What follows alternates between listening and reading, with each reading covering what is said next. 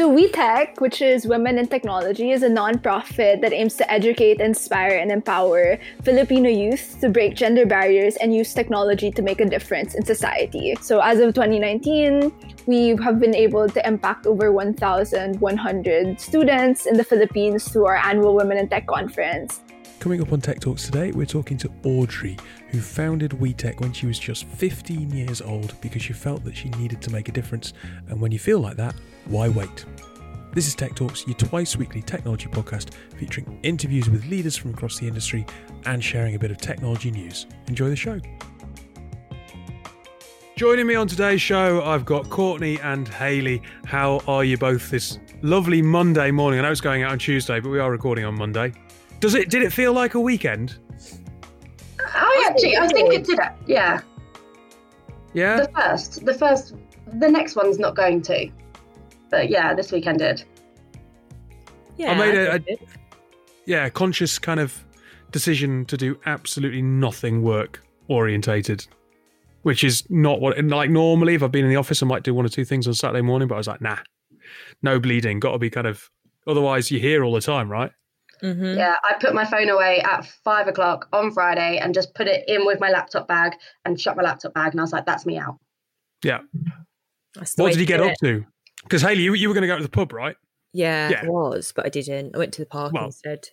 But well, the yeah, you park couldn't have was gone so to the pub. busy. No, I know. Well, I'm sure some of them were rebelling, but I know that I wouldn't be found there. Don't Which look at me like that. I wouldn't. which which park did you go to? uh, Mote Park in Maidstone. Ah, that's Yeah. near me. Yeah, and there were so many people there. I was like, "Oh, we'll go there. There'll be no one there." Um, literally, Ramo. Yeah. Did you keep your distance? Yeah, It's really I went weird at the minute. Go on. No, what were you going to say? No, I was going to say I went on a bike ride yesterday. There were so many people there that they've actually closed the park. Really? They've shut it off. I went there. I went on another bike ride at my lunch break, and they've actually cornered it off. Is is it? Are you finding that you're doing more family? Because it was a bike ride with your brother at the weekend, right? Yeah, I then went again with my stepdad and my brother. I think families are doing more, which is kind of nice. But yeah. Yeah, I've got We're younger this- siblings. I don't want them to be on their iPads and iPhones and everything. That, that, so we just, I'm trying more to get my sister out. Like I went on the trampoline with her, um, started doing some cheerleading, and then with my brother, I took him out for a bike ride. I just don't want them sat on their iPads. I do feel like uh, you walk past someone and you're kind of giving people a really weird wide berth, which feels a bit weird. But at the same time, people are being more friendly. it's odd. You're smiling at people, but you're like, yeah, I'm not going to breathe your air. Yeah, absolutely that. Um, thinking of younger siblings, uh, how old are your how old are your brothers and sisters? 12 and 10. I had to think about that then.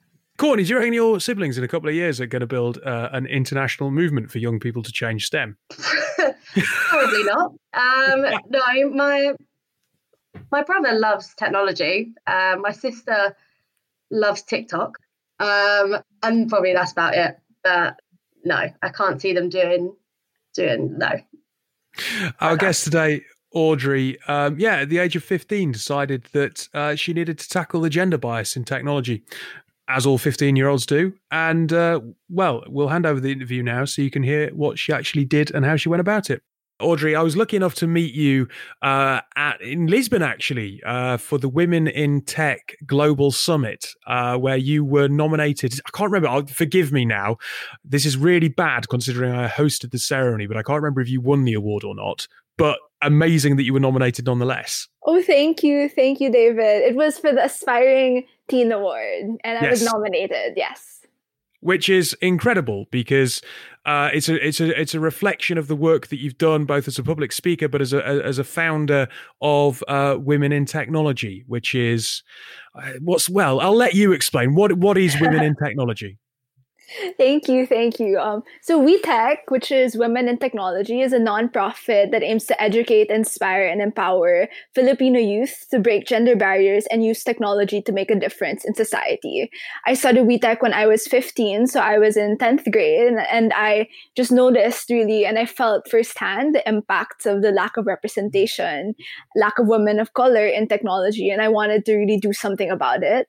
So as of 2019, we have been able to impact over 1,100 students in the Philippines through our annual Women in Tech conference and Women in Tech Teach program, where we go to different underprivileged communities in the Philippines that don't get access to tech. And we try to bring in introductory CS courses and how to use um, softwares like Microsoft Office, for instance.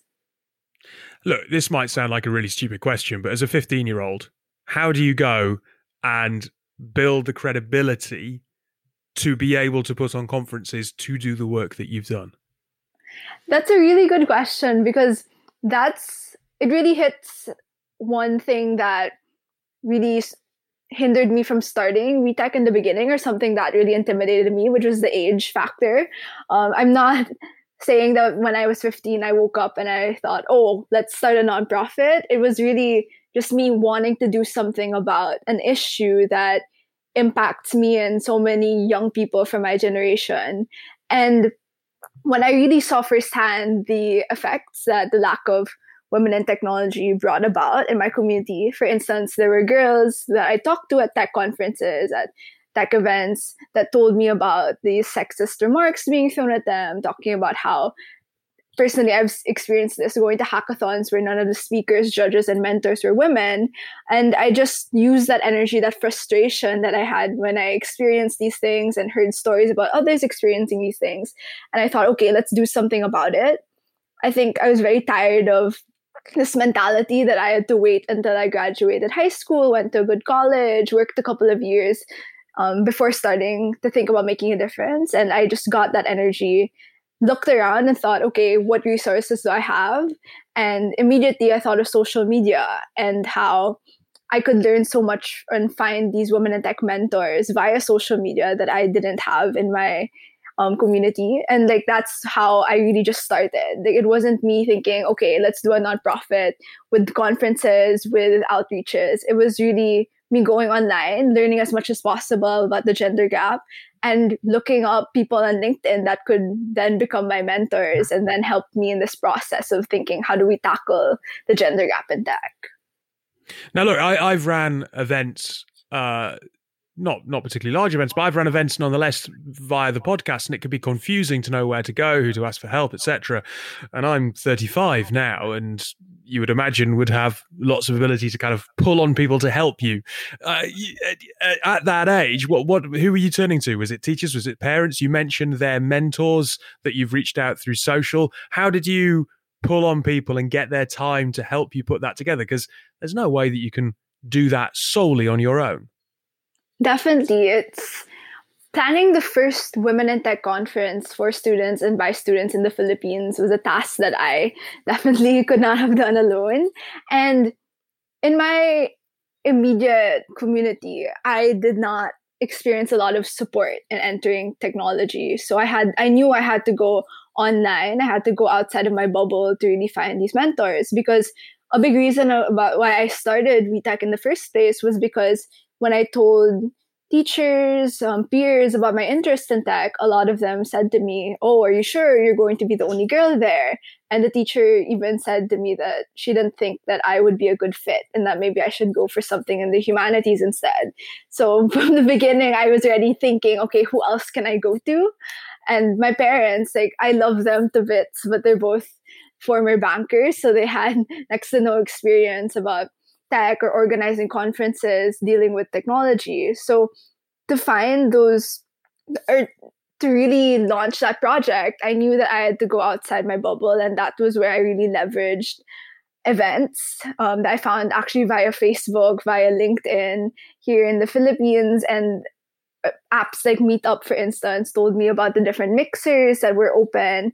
And I just go through those and I look for the mixers that didn't have an age requirement or the ones that were in. Any, it was open to all. And I'd go in there and I'd typically be the only teenage girl at these mixers. And I just approach people, start conversations, and later on I kind of elevator pitched what we were doing at WeTech, and one thing led to the other, and that was how we were able to get speakers, workshop mentors, and a funny story about how we got our event venue for the first Women in Tech conference back in 2018 was that I was initially interviewing the one of the branch managers of Accenture here in the Philippines. And when I was asking her about her story and about how what we're doing in WeTech really came about from just experiencing a lack of a support system in tech, she then asked how she could help. And when I told her that we were really struggling to find an event venue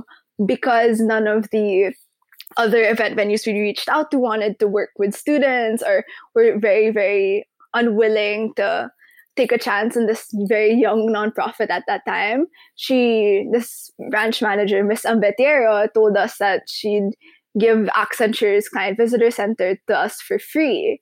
And that was such a big help because this was a really established tech company taking a chance on an organization that was less than a year old at that time. And that only was possible because I reached out and I was you know, just willing to ask and share the WeTech story. So that was how we got our start really back in 2017, 2018. Amazing. I mean, just out of interest, listening to you there, why do you think your teacher told you you wouldn't be a good fit and you should study humanities? Ooh, so that's something that I thought about a lot when I was, when I heard that at 14, around 14 years old. And in the Philippines, only 18% of startups are founded by women, according to the Philippine Startup Survey. And I didn't really know it at that time, but a lot of the pushback I, I felt from the tech industry was also very much rooted in the cultural norms here in the Philippines. And that um, here, when you say that you want to go into STEM, it's typically that you want to be a nurse, doctor, or an engineer tech back in 2016 really wasn't something that a lot of Filipino students, at least in my school, considered, and not and much less girls considered. In my grade at that time, only one other girl wanted to go into STEM, and she wanted to be a doctor. So it was very different from what I wanted to do in tech. And the guys that wanted to take up computer science in my grade, around two or three of them, wanted to mm-hmm. go into video game development.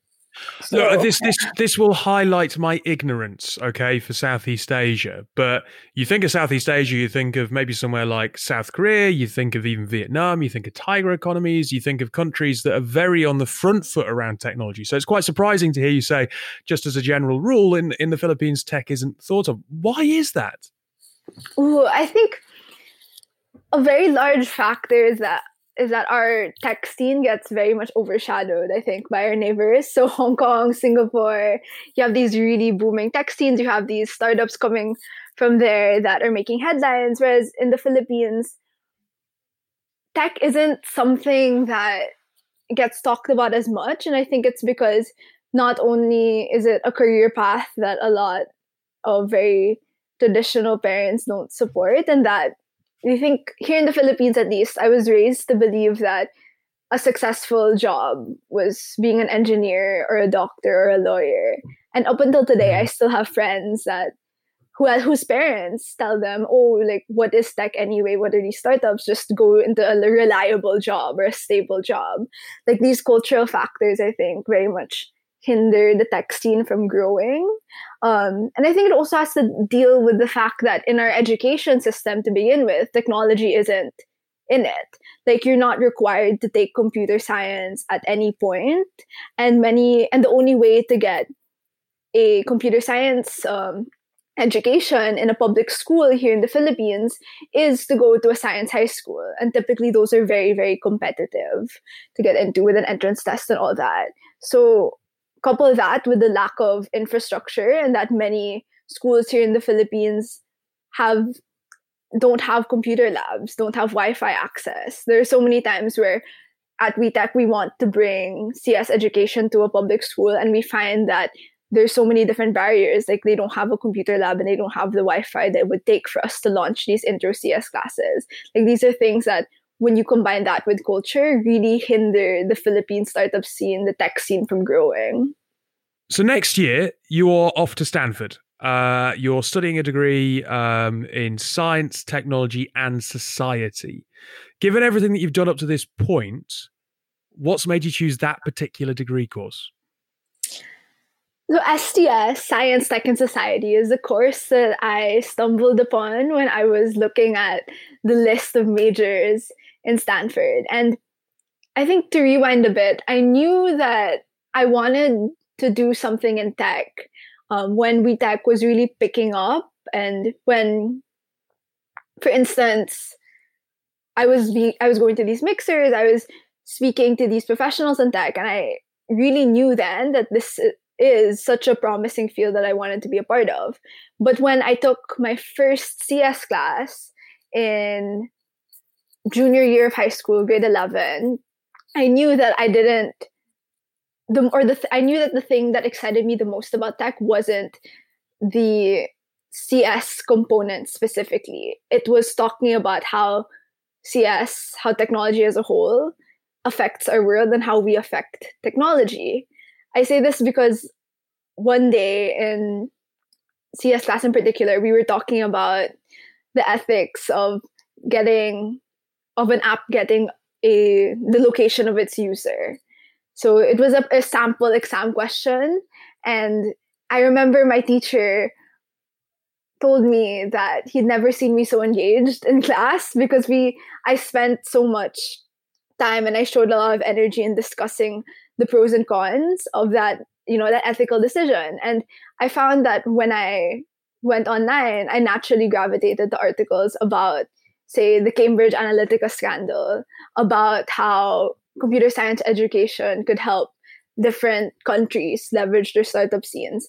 I found that when I applied the technical aspect of what I learned in CS class into real world applications, that was when I got I would like lose myself in talking about it for hours. So I think overall I do super respect those people that can code for hours on end and are amazing programmers. But to me, it's how can questions like how can tech be used for social good? How can we develop apps and websites that solve world issues? Like those are the questions that excite me, that really get me going. And when I saw in the Stanford STS website that those were the big questions that they were also talking about the ethical implications of technology, how to use tech for good, I knew that that was the course for me.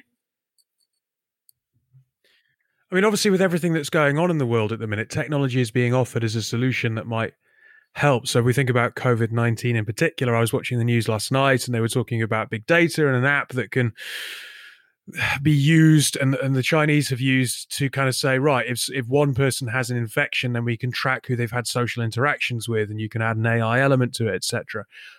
Obviously, technology can be applied to so many different avenues of life yet there is that slight drawback around privacy and and how it encroaches on individuals' rights. What do you think the balance may be? How do you kind of see the world through the eyes of what are you? You're now 18. Yes. Um, is where is the balance going to be in the future? Because technology is going to continue to encroach, and I suppose it's making sure that it doesn't cross a line. Yeah, tech is definitely a double edged sword. Like, as much as I talk about tech and how much I love it and its importance in this day and age, like there are there is really a dark side of technology. And I think that it all goes back to starting conversations about how to use it responsibly and talking about, you know, yes, the ethics of it, or simply just questioning how technology is being used on a day-to-day basis as well one thing that really I mean, I'm not going to claim that I know like how tech is going to develop and how it's going to impact the world in the next five to ten years because you know I'm 18 and I'm just I'm talking from the perspective that I have here for the work that I've done. But I can definitely say that in the Philippines, at least, tech is something that can help really empower communities. And I say this because I, as an organization, we've gone to different marginalized areas wherein tech has previously never been heard of before. Like when you say programming, and we've done this in a we've done a workshop in a public school in the southern part of the Philippines that was bombed in 2017 due to suspected terrorists. So the kids there were living in they, they were living apart from outside of the city that was bombed and when we asked them about their knowledge of technology and what programming is, they just said that, oh, it's a thing where you type really fast. But to them, when we explained, like, oh, what Facebook, Instagram, these social media sites that you use on a day to day basis, like those are made using tech, using programming languages, you see kind of these possibilities open up in front of them. You see the excitement as they ask more questions about what they can do using this programming language, what they can create. And I'm a firm believer in that to create solutions, tech solutions, the different community problems, you need somebody that's experiencing the problem or you need somebody that's close to the community. And the best way to solve these Philippine specific problems is to empower these youth, these people that experience these issues with the tools to create the solutions. So, I guess, long story short, I'd say that I'm quite positive about the application of, of technology but i also think that there should be more regulation that comes with it and that when we start these conversations we get more people really actively involved and aware about how tech is being used on a regular basis and that's including everybody regardless of what socioeconomic class they're in Look, it's a really positive message, and I fully appreciate your time taking time this evening because whilst it's what midday in London, it is not midday. It's about eight o'clock in the evening over in Manila, right? Oh yes, it's eight on twenty seven, but no problem. Right. so look, I thank thank you very much for taking the time to chat to us, and good luck next year in the US. Thank you so much, David. Please let me know if ever you find yourself in the Stanford or San Francisco area. There was a, right. I was listening back to this, and there was a line in it that kind of stood out, which was tired of the mentality that I had to wait to make a difference. Which kind of was like, wow, you were not in the same headspace as me when I was in my mid teens. And me, wow, I was literally not thinking that sort of thing. I'm amazed, to be honest with you. Their way of life and their culture must be so different to what ours is because that doesn't even come into perspective until, I mean, like last year for me. no, I'm joking. No, I'm joking. Um, but yeah, no, I wasn't thinking about this until I was physically at work. So when I was at school, I was just looking to leave and get 18 and be able to go down the local bar. Yeah. I was just focused on going to university, but not to do a degree like she's going to Stanford. I just wanted to go to university to, don't tell my parents this, but just have fun. Yeah. Get pissed. Go on, say it. Yeah, just go out and, you know, live uni, typical uni life. Well, I suppose it's like the idea that she was like, oh, I didn't want to be, I didn't want to wait or have the mentality that I had to wait to make a difference. Like when I was that's insane 14, 15, I was worried about school to a degree because I was worried about what my parents would say. And I was worried about what my immediate friends may or may not think and whether or not the few girls that I fancied might like me or not. But beyond that, that was kind of the limit of my world. The yeah, idea that I yeah, the idea that I, I, I should try and change society.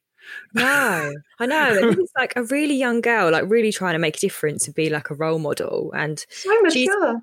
yeah, she's getting herself out there. Like this is something she really cares about, and this is like a smart head and shoulders. Oh no! Oh, a smart head on her shoulders. I thought you were promoting the um, shampoo brand then. Maybe, and, maybe you've, you've and got a very good heart, must I say? You're getting backhanders now. You're kind of getting subtle product placement into the podcast. Um, you know, I really liked one quote that she she said was, um, "She really wants to empower the youth in the Philippines. She is mm. still the youth in Philippines, but, yeah, and she's already thinking. She's already thinking ahead to."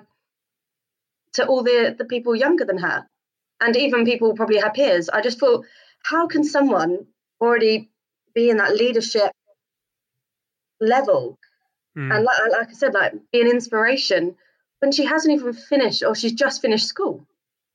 Well, I, it's not in the main interview, but on the sneak peek that we released the day before, I asked her about how you build a social following because she's obviously done it really well and she's put these events on. I was like, you know, how do you, how do you effectively do that? she said, oh, you know, I, I have to think about when I'm talking to 13 and 14 year olds, what, what, what motivated me when I was 13 and 14 years old? Like that level of awareness at the age of 18, at the age of probably 15 when she started this is just nuts and makes me feel so fucking useless. It's untrue. but I'm it's brilliant. Giggling. I'm just giggling to myself because I, I'm thinking, what was I thinking when I was younger? She actually is smarter than all three of us now. Yeah. Yep. Yeah. She's more aware uh, about everything going on. But how tragic at the same time. Like, let's not skirt over the point that when she talks to teachers, her peers, she even said, like, I love my mum and dad, but yeah. they're from a completely different world. You know, are you sure you'll be the only girl there when talking about technology? Like, yeah, she's she's probably smarter than the three of us, but she's probably more aware and smarter than her educators and her immediate kind of adult peers in her life. And it's just incredible that then she thought, these people aren't giving me the right advice. So therefore, I'm going to go online and find mentors that can help me. And I'm going to go and find out and arm myself with the knowledge that I need to, regardless of what my teachers or parents might say. Yeah, I know. And then even this takes us back to the the other podcast we did where the people in her country are believe that being a doctor, a lawyer, a nurse is like being seen as successful, but actually there's such a, a bigger world out there around technology that they just haven't explored yet. And she mm. wants to bring that to life with the younger kids there. Like that's amazing. What what a character. Literally in, inspiration. Yeah. Out of interest if you two remember what it was like to be 15 years old were you aware of sexist remarks? Like she talks about the fact that sexist remarks were being made and she wanted to do something about it like again at that age i just don't think i had that no. After after university, um, well, obviously starting work is the only time that I've realised kind of sexism in the workplace and and be more aware about what's going on. Mm. But that's at 21 years old, not at 15. At 15, I probably thought, oh, that was a rude word. Haha, that's funny. I'm going to say that again. Yeah, and not actually understanding what they were saying. But do you know what I mean? Like I was probably a naive, stupid kid at 15. Well, no, but I kids was. are generally. I, I, definitely was, not going to lie. well, I think. I didn't I know what day what, of the week it was. well, to be fair, now? at the minute, yeah, I'm beginning to lose track of what day of the week it is. Uh, no, but um, yeah, I, I just think it's brilliant. It's a brilliant example to anyone who is that age and who cares about something passionately that there is this resource. You know, she said social. A lot of people knock social media, but here's a young person who went, uh, right, I'm going to use it as a resource. I'm going to reach out to people. I'm going to be willing to share and, and to talk about what I do and reach out to people and talk about it. And because of that, she's a TEDx speaker. She's spoken to the UN. She's going to Stanford. She's been nominated and won numerous different awards. She's been interviewed in Esquire. It's just like Christ.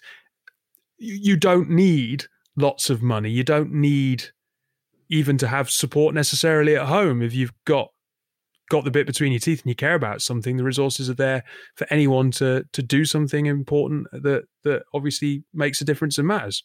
Yeah, and the Philippines is a it's quite a small country when you look at like Southeast Asia. I remember looking at the map when I, I but when I wanted to travel. And to think that you don't even need to be in America or in England or it, like you don't need to be close to these places. You can do it across across the world and still yeah. have the same footprint and still manage to get like places like Stanford. Yeah, it's, it's amazing. Uh, we're all obviously amazed and feel a bit rubbish, Audrey. So thanks for that. we also make a point that so she wants to look at tech. I feel like this is such a nice mm. point. And the reason she's doing it, she wants to do it for the social good. Like, can she be any more amazing? Down to earth. Yeah, and like about solve solve world issues with technology. This is what her passion is. Like that's not an everyday kind of thing. She yeah. is the face of the future. Yeah, thinking this. She's obviously a Z. Is it Gen? Sorry.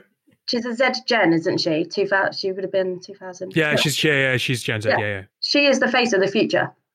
Mm. yeah. Watch this space. Well, also, I suppose it shows that you know someone like Greta Thunberg's obviously been in the news quite a lot for obvious reasons. Um, climate change is obviously top of the agenda, but she is not alone in amongst that. There are people who of that age who really can motivate and inspire other people to do more. But yes, we'll go to an advert break, and when we come back, we'll have a short piece of technology news, and uh, that'll round off the, sh- the show for today. Once a month, Tech Talks opens the Tuck Shop, a YouTube tech news roundup, which is kindly carried by Disruptive Live. Disruptive Live is the UK's first and only 24 7 TV channel for the technology industry. Stay up to date with all the latest industry news by following our regular talk shows broadcast live across the Disruptive Live website and social media channels. You can also catch Disruptive Live at some of the largest global technology events, broadcasting from London, Manchester, Singapore, Dubai, and many more. Welcome back to Tech Talks. Today's technology news is partly inspired by um, a bit of uh, radio that I was listening to on my run this morning, where they had uh, the Openreach head talking about uh, the network speeds that the UK is experiencing with everyone working from home, and also the fact that Disney Plus, who've just launched in the UK, uh, along with Facebook, are the latest companies to reduce their streaming speed. Um, apparently, at nine o'clock at night, there is a massive surge because everyone's streaming loads because no one's going out anymore. So all these companies are reducing their streaming speeds to um, cater for it. And also, I thought I'd mention it because you know Disney Plus have just launched, and are either of you going to subscribe to Disney Plus? No. No, but Ali would. Yeah. No. that's good. Why not? All the Disney films that I'd want to watch uh, on Netflix or I've already watched them.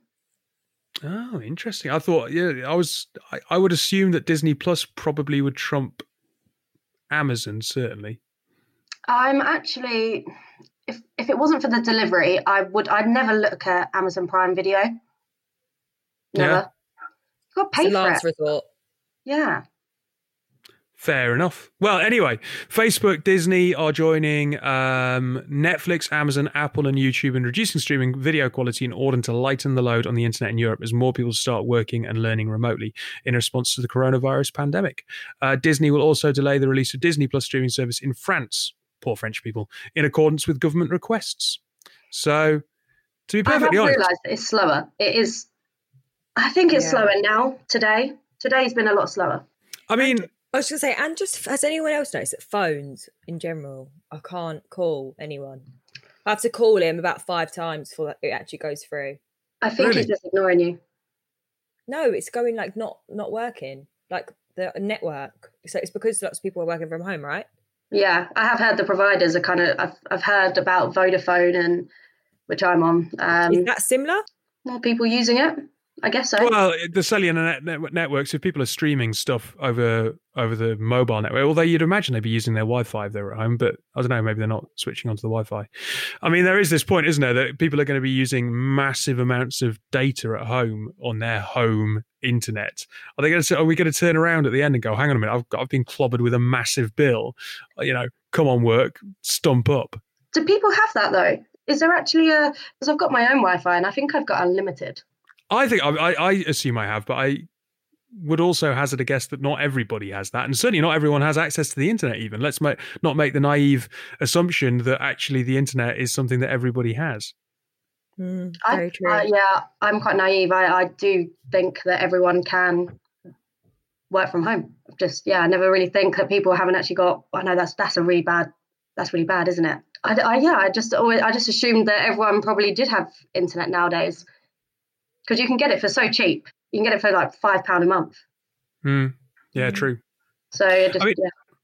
I'm actually surprised that the companies are. Co- I I mean, it's a good thing that they're coming out and they're all doing this, and it's bilateral agreement. They're all reducing their speed, but it's one of those things that I just would have assumed that you kind of accept that if if everyone's at home and no one can go out to the pub and no one can go out to restaurants or theatres, the internet's probably going to be a bit slower. And what what what can the provider do? The fact that Netflix and so on are voluntarily reducing their speeds to try and lighten the load, it's it's quite a nice thing. But I, Yeah. I reckon they probably could have gotten away with it if they didn't want if they if they weren't that fussed. They, they probably could have just been like, well, you know, demand's high. What can we do about it?